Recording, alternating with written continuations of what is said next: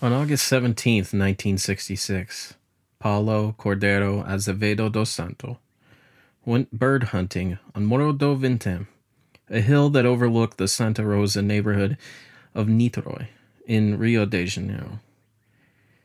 Instead of birds, he stumbled upon a horrifying scene. Two lifeless bodies partially covered in vegetation he rushed to report his disturbing discovery to local radio patrol officer Antonio Guerra.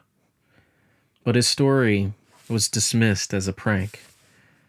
The following day, 18 year old Jorge da Costa Alves and his friends went searching for Alves's lost kite and were hit with a putrid odor that led them to the same bodies. Alves immediately reported the discovery to the Niterói police station. The investigation was postponed until the next day due to the challenging access conditions caused by heavy rain. It took the small team of police officers, firefighters, and journalists approximately two hours to reach the crime scene. When they arrived, they were met with the overpowering smell of decomposing bodies and decaying vegetation. The stench was so intense that an excessive amount of formaldehyde had to be used on the bodies one of the investigators recounted years later that the crime scene had an eerie, ritualistic atmosphere, with no indications of struggle or physical trauma. The victims appeared to be sleeping. The bodies of Miguel Jose Viana, 34, and Manuel Parada da Cruz, 32, both electronics technicians, were found lying side by side on a bed of palm leaves. They wore identical raincoats over their formal suits and homemade máscaras de chumbo, or lead masks, that resembled the sunglasses worn by Doc Brown in Back to the Future 2. Surprisingly, the bodies were untouched by scavengers despite being left exposed. The victims' watches were removed from their wrists and placed in their pockets and an almost empty pack of Continental cigarettes was found with Da Cruz. It appeared that they intended to make a short journey, as there was no extra pack of cigarettes. Nearby, investigators discovered an empty water bottle, a laminated paper cup, and a paper package containing two damp towels. Additionally, a handkerchief with the initials AMS was found, but none of the victims' relatives recognized those initials. Other items found included a bag of concrete mix, a notebook containing symbols, reference codes for vacuum tubes, and basic equations such as Ohm's law. A cryptic note containing vague instructions was also discovered. 1630. Be at the determined place. 1830. Ingest capsules after the effect. Protect metals. Wait for mass signal. While the handwriting on the notebook belongs to Viana, the vocabulary used was more characteristic of a medical professional.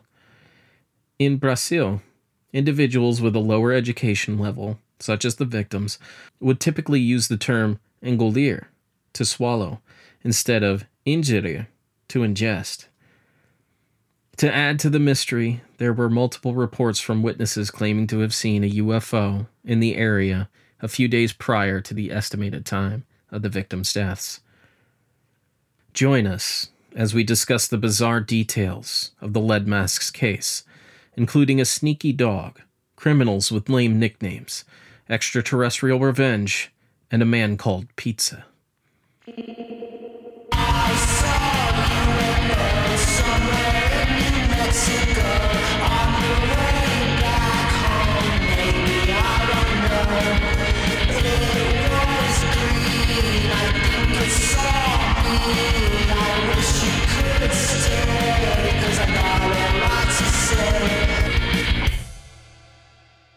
To this day, there is very limited information about the two men.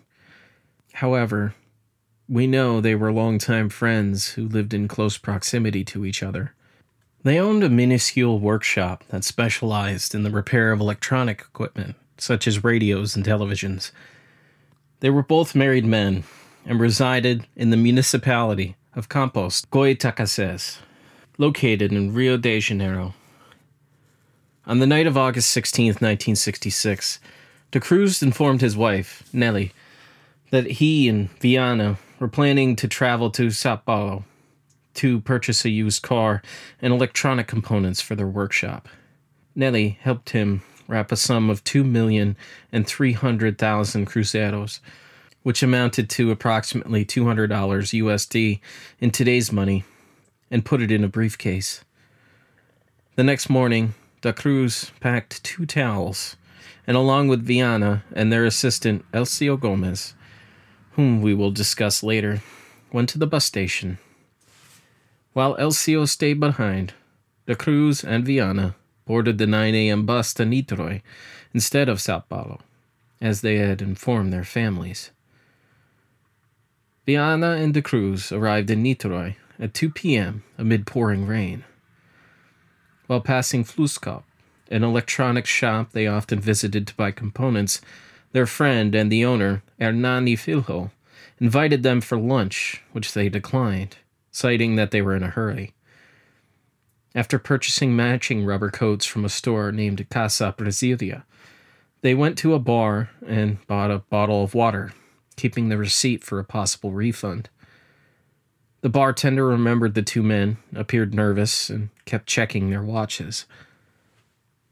Raulino de Matos, a civilian guard, reported seeing the victims leaving a jeep with two others at the bottom of the hill around 4:30 p.m. The two men climbed the hill and were never seen alive again. During the crime scene inspection, several details caught the investigators' attention. Firstly, they noticed that the palm leaves on which the men were found lying seemed to have been cut, yet they found no knife nearby. Furthermore, they found $68 on Viana, while De Cruz only had $2, suggesting that the rest of the money might have been taken or stolen. The corpses had a pinkish color and showed possible small burns, which were not uncommon for people in the same line of work as the victims. However, the stage of decomposition was so advanced that such findings were deemed insignificant. The investigation would have proceeded as usual, but on August 21st, a detective named Ilton Magales was murdered, causing pressure on the Institute of Medicine and Law, IML, in Niterói to speed up the examination of the detective's body, which resulted in Viana and De Cruz being sidelined. The autopsy will not be issued for another two months. What follows is possibly the biggest comedy of errors in the annals of forensic pathology. Maneka, an autopsy assistant, informed Chief Idovam Ferreira, who was leading the investigation, that toxicological tests on the victim's viscera could not be performed due to the advanced stage of their decomposition. However, it was later discovered that the refrigerator was not functioning properly, resulting in the rapid decay of the victim's viscera. Adding to this bizarre turn of events was the fact that someone had neglected to close the refrigerator door, allowing a dog to enter and feed on the innards. As per the autopsy report, there was no evidence of violence, poisoning, radioactivity, or any known cause of cardiac failure that contributed to the deaths of the two men. The coroner, Astor de Mello, also determined that the men had passed away sometime between Tuesday the 16th and Saturday the 20th. Notably, the original examiner, Sebastio Falace, refused to sign the autopsy report, resulting in his name being struck out in the records and replaced with that of Walmor Gianni, who was deceased at the time. Unhappy with the official cause of death, Colonel Eduardo de Santo Feo, who was in charge of the security of the state of Rio, organized a review meeting with police delegate Jose Venancio Betancourt and an electronics technician the following day. He also contacted Toledo Pizza, the director of the Coroner's Institute and undeniably the possessor of the greatest name of all time, to conduct a second autopsy. During his examination, the pathologist, Dr. Alberto Fara, extracted and analyzed the organs, and searched for any potential injection sites on the bodies. Unfortunately, the second autopsy did not reveal any new information or findings. Subsequently, it was discovered that the remains of the two men's partially consumed and decomposed viscera had been disposed of in the trash, eliminating any possibility of an additional investigation. One possible motive that was explored was robbery. As we pointed out earlier, a significant amount of money seemed to have gone missing between the time the two men left Campos and when their bodies were discovered. Another theory was that of espionage, given the strategic location of Morro do Vintém, which provided a sweeping view of the area and would have been an ideal spot for the installation of a transmitter, something the victims specialized in. However, the absence of violence made this theory seem unlikely, Authorities also investigated the possibility that the two men were involved in a smuggling operation, as foreign electronic equipment was extremely difficult to obtain in Brazil due to currency regulations at the time.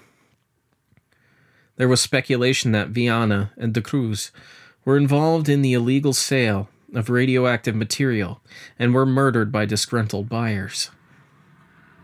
Electronics technicians who were brought in suggested the possibility that the two men may have been killed by lightning, given the heavy rainfall in the night in question.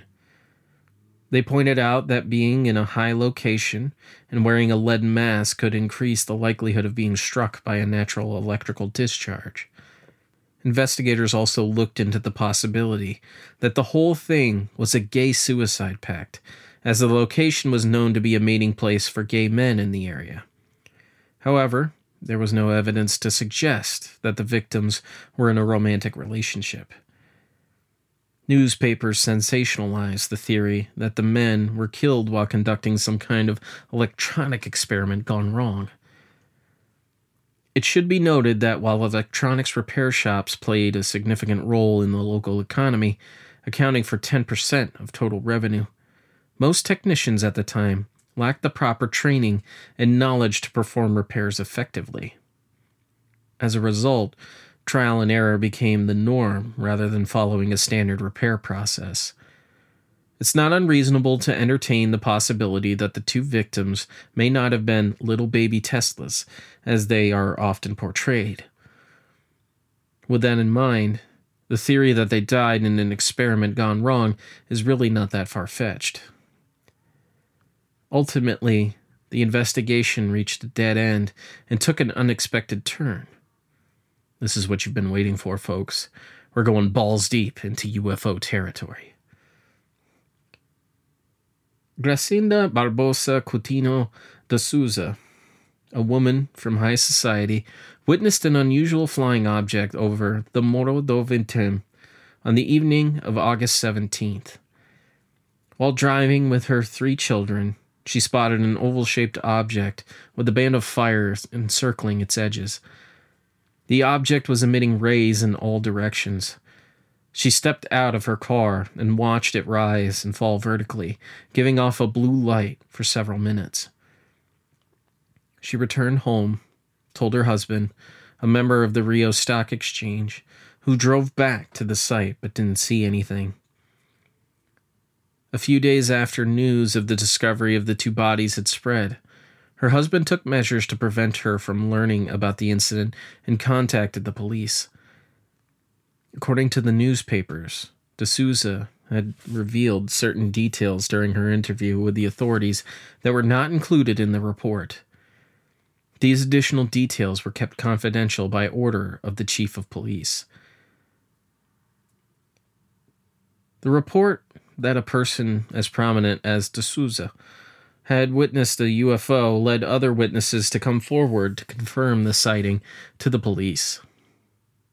All the witnesses verified that the incident occurred around the same time as the deaths of Viana and De Cruz. They also admitted that they had not reported their sightings earlier for fear of the ridicule attached to flying saucers. Following these reports, investigators began to pay closer attention to some of the details of the scene that had initially appeared irrelevant, such as the lead masks that were found. They uncovered remnants of the materials used to create the masks in the workshop of Manuel y Miguel. The masks were created by cutting lead tubes and flattening them, and evidence suggested that instructions on how to create the masks had been removed from a service request booklet found by Herval Viana, Miguel's brother. In addition, investigators found a book on Spiritism by Adolfo Bezerra de Menezes, a notable Brazilian physician and politician who played a significant role in promoting Spiritism in Brazil and founded the Brazilian Spiritist Federation, along with other books on extraterrestrial contact. As later revealed, Viana and de Cruz like many electronics specialists and enthusiasts in the district, were scientific spiritualists and associated with secret esoteric circles and attended seances.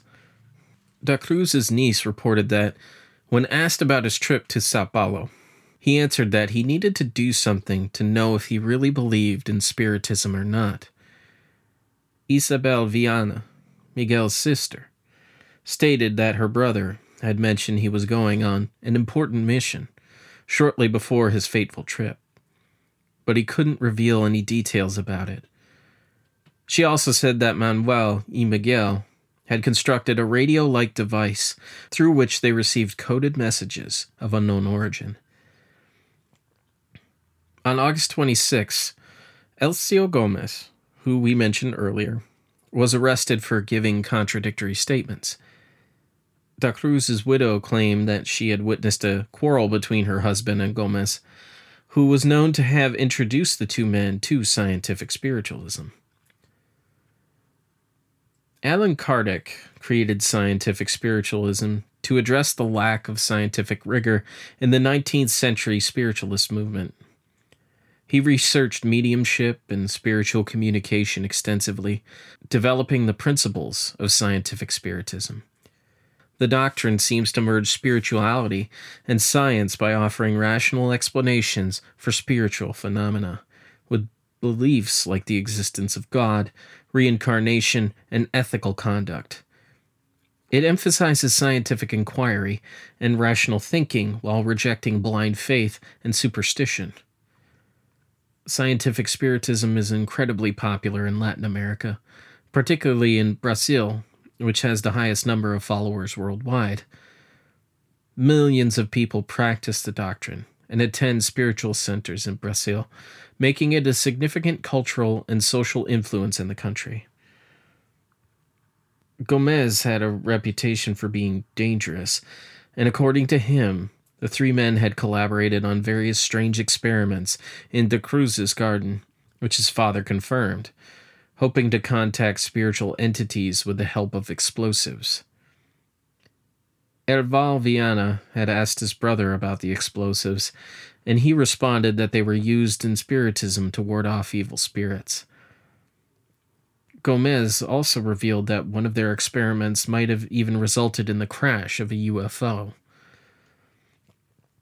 According to Gomez's statement, on June 13th, 1966, he, De Cruz and Viana went to Atafona Beach to conduct one of their experiments, which resulted in a bright and luminous object descending onto the beach.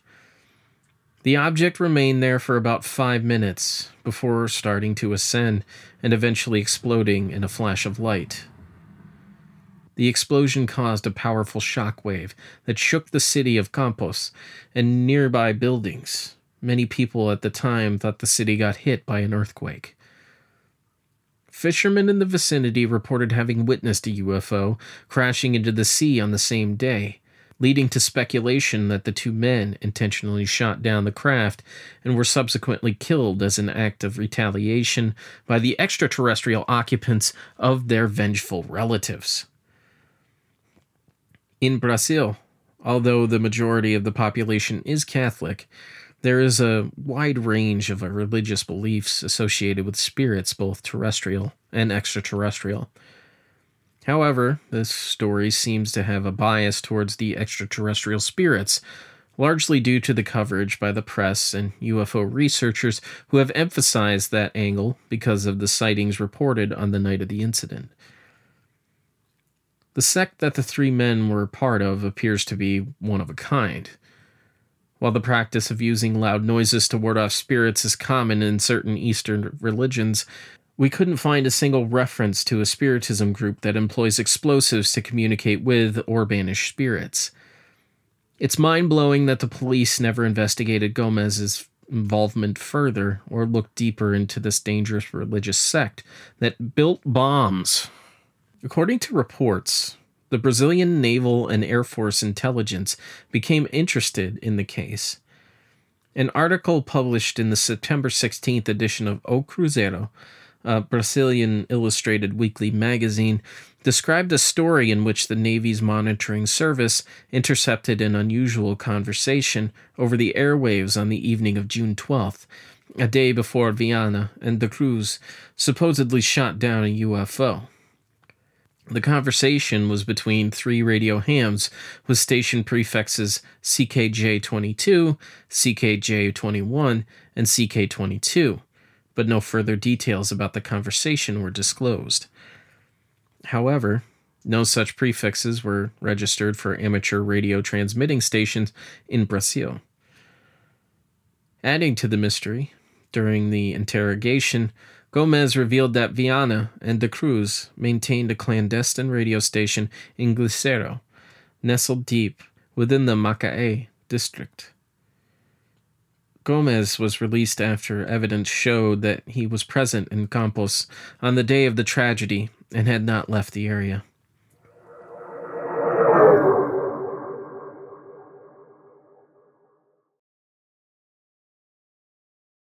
The mystery deepened when a case sharing some similarities with that of Miguel Emanuel was reported.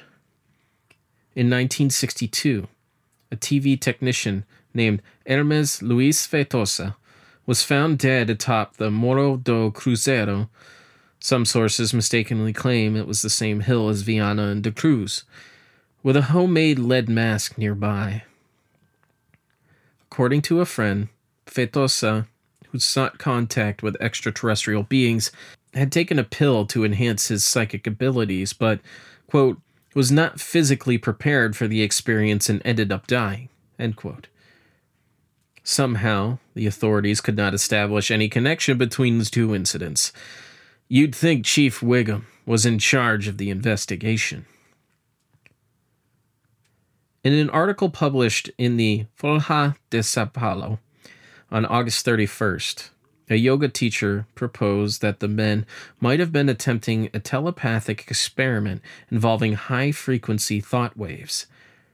According to him, in experiments of this nature, alkaloids such as LSD 25 or mescaline are often used to enhance mental alertness and increase the frequency of the brain.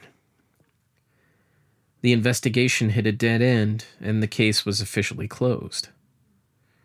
However, a year later, they reopened the case and assigned Salo Soares de Souza, a detective from Rio Police Headquarters who specialized in long term follow up unsolved cases, to lead the investigation.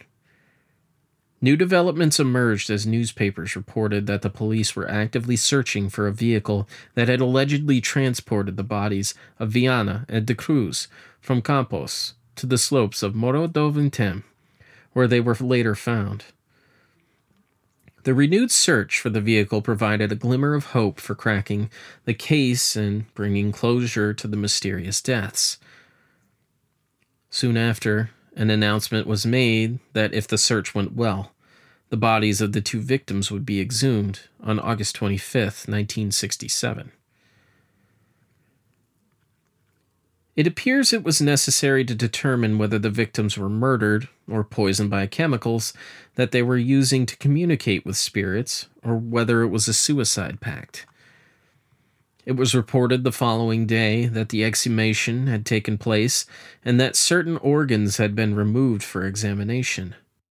Delegate of police, Sergio Rodriguez, stated, quote, I do believe that in a few days' time, I will be able to hand the guilty party over to the judicial authorities. End quote. He wasn't. Detective D'Souza retraced the path taken by the two men on the day of their deaths and discovered a crucial detail. The time it took them to travel between the bus station and Fluskop was unusually long, about 50 minutes. D'Souza took the trip on foot, by bus, and by car, and always found a gap in time. Along the way, he discovered a parapsychology center run by a well known spiritist and homeopath in the city, who even gave presentations on TV. In June 1968, it was reported that the police were looking for a blond man who was seen talking to the two technicians before getting into the Jeep that took them to the foot of the hill. This description corresponded to that of the janitor at the Center for the Paranormal Studies in Niterói, between the bus station and Fluskop. He was also a TV repairman and frequented the shop. Atomic scientists in Sao Paulo, Sebastião Falache and Adalberto Otto conducted tests on their hair from the corpses and concluded that the victims' deaths were not due to poison ingestion. A Brazilian spiritualist group revealed that they communicated with entities from Jupiter through psychic means. They claimed that the deaths of the victims were accidental and occurred when they ran toward the spaceship before they were instructed to do so. They also disclosed that Jupiterians were all female like the dinosaurs in Jurassic Park, one foot taller than the average man, with vertical mouths and four fingers on their hands. Shockingly, no one took these incredible revelations seriously at the time. Enter Hamilton Fast Talker Benzani. The best way to describe Benzani would be a cross between a GTA character and Snake from The Simpsons.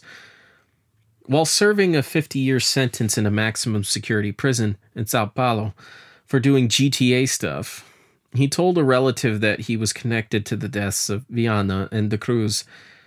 Benzani claimed that while he was hiding in Rio de Janeiro, he was approached by three other criminals Espanol, Wilson Alemão, and Acacio who asked him to carry out a job in Niterói that would be profitable for all of them. The group proceeded to take a taxi and then switched to a private car, which took them to a spiritualist center. There, they met the owner, Elena, and Benzani was introduced to the two men. During a seance, they learned that the two were planning to purchase electronic equipment and a new car Following the seance, Benzani was instructed to drive Wilson, the German, Elena, Acacia, Viana, and De Cruz to the foot of Morro do Vintém, where the others forced Viana and De Cruz to go with them into the thickets on the hillside while Benzani stayed in the car. Half an hour later, the three men and Elena returned with a briefcase containing roughly six million cruzeiros and Wilson the German told Benzani that they had killed Viana and De Cruz by forcing them at gunpoint to swallow poison. His recount of the events contains several inconsistencies and contradictions, such as discrepancies regarding the amount of money involved, the position of the bodies, and the details of how they were found. The police concluded that Benzani fabricated the story in the hope of being transferred back to Niterói jail which was notoriously easy to escape. He previously escaped twice. He remained in Sao Paulo and allegedly ended up escaping anyway. The Brazilian authorities determined that the two men died from a combination of radiation exposure and ingestion of poisonous substances, even though no poisonous or radioactive materials were discovered during the autopsies. However, certain types of poisons can remain undetectable during an autopsy due to various factors, such as being metabolized or eliminated from the body due to a lack of specific tests. The case was officially closed, and the authorities pursued no other leads or suspects. At the time, the UFO community in Brazil was dissatisfied with the official conclusions. Some speculated that the entire incident was a hoax or a stage event, and that the authorities were deliberately attempting to debunk UFOs. The lack of concrete evidence or eyewitness testimony in the case only fueled these rumors and suspicions, leading many in the UFO community to question the credibility of the official investigation. In 1980, approximately 14 years after the incident, ufologist Jacques Vallée traveled to Rio de Janeiro to investigate the case. Together with his wife Janine, Detective de Souza, photographer Alberto Dirma, and journalist Mario Diaz, who was part of the original search team back in 1966, they were led by Paulo Santos, the boy, now a grown man, who originally found the bodies, to the exact location where the bodies were discovered. They made a baffling discovery. The spot where Viana and De Cruz were found had no vegetation and the ground was bare.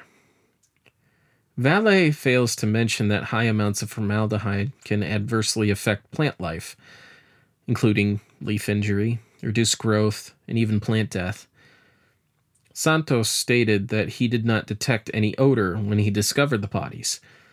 Vallée presented their conversation in his book Confrontations in a manner that suggested this detail was peculiar, despite it being a normal occurrence for bodies that have not yet reached an advanced stage of decomposition.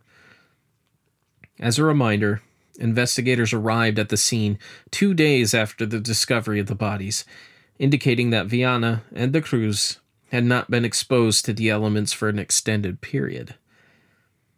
In the book, de Souza speculates that there was no briefcase, citing the lack of evidence that the victims had had one. This contradicts numerous testimonies, including that of De Cruz's widow, who helped him put the money in the briefcase the night before his disappearance.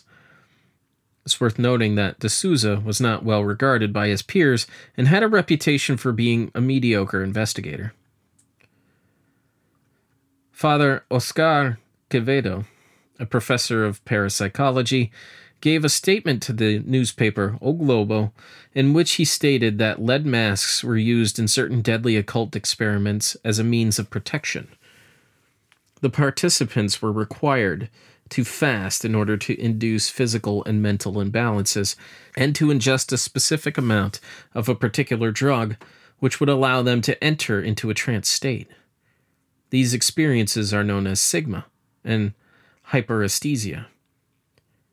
In the case of sigma, the experimenter seeks to free the soul to achieve spiritual enlightenment. In hyperesthesia, Hyperexcited nerves are the instrument through which individuals seek to feel subtle aspects of the reality surrounding them. Father Quevedo emphasized that to succeed in either of these experiences, numerous rigorous exercises and a state of perfect physical condition are indispensable. In 1981, Detective de Souza was admitted to a hospital located about one kilometer away from Morro do Vintém for stomach surgery. During his recovery, he suffered from anaphylactic shock and felt like he was levitating off his bed, experiencing something similar to an OBE. He then walked over to the window and saw a UFO hovering in the night sky. On March 4, 1986, computer technician Olavo Mena Barreto Ferreira 25, and office worker Wellington Barrios Wanderley were found dead on a beach called Grumari in Rio de Janeiro. Similarly to the lead masks case, no signs of struggle or violence were found. Investigators found an empty one liter soda bottle, an empty bottle of guarana powder with an ammonia odor, and two empty plastic cups at the scene. While no masks were found, the two men were believed to be part of a spiritist group that conducted seances in an effort to contact extraterrestrial entities. The media initially attributed their deaths to flying saucers, but it was later discovered that the bottles found near their bodies contained pesticide with an organophosphate compound. This compound can inhibit the enzyme acetylcholinesterase, which is responsible for transmitting nerve impulses. When the enzyme is inhibited, it can cause temporary paralysis and even death, with the lungs being one of the most commonly affected organs. However, sources on the Grumari case are extremely conflicting, with some claiming that no poison was found during the autopsy, while others suggest poisoning by curare, a plant used by indigenous peoples. In an interview in 1990, Mario Diaz pointed out that over the course of 23 years following the case, many individuals who were involved in the investigation or had connections to the incident had suffered from mysterious deaths or health issues. For instance, Police Chief Venancio Bittencourt died of a heart attack in Campos. Similarly, Commissioner Oscar Nunez, who accompanied Diaz to the crime scene in 1966, passed away after suffering a stroke. Two police officers were also brutally murdered, adding to the unsettling nature of the case. In addition, in a podcast interview conducted years later, Diaz recalled that someone broke into his car and stole the manuscript for a book on the lead mask case that he was working on at the time. Intriguingly, this was the only item that was stolen, prompting speculation about a potential cover up. The most plausible theory is that the two men accidentally overdosed on drugs that were supposed to help them contact entities from another world. Another possibility is that they were murdered by poison by the man who wrote the note found at the scene.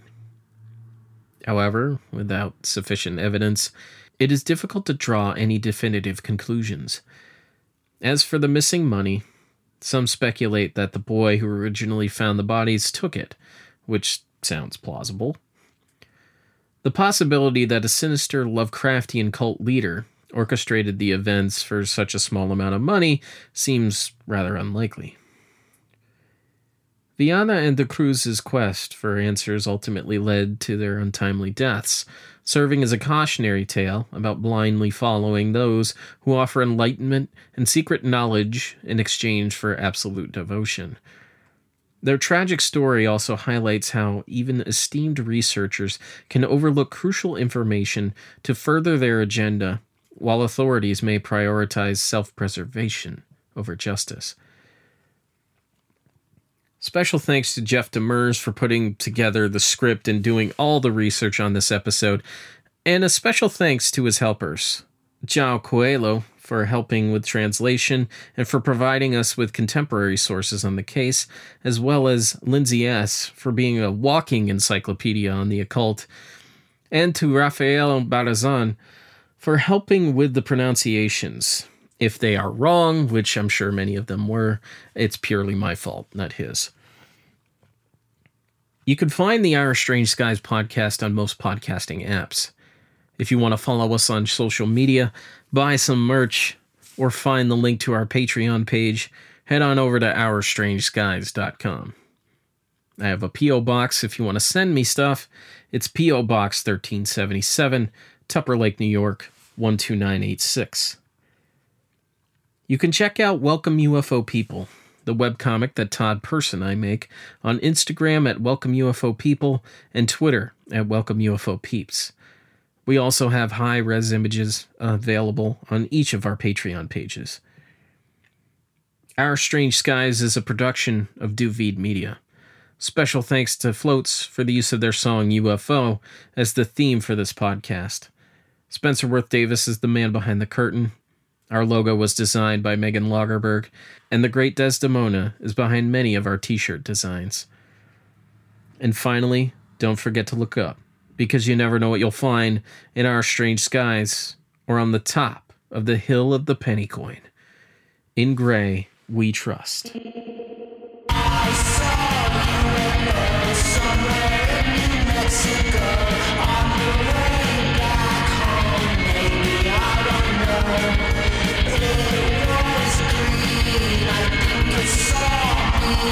I wish you could stay, cause I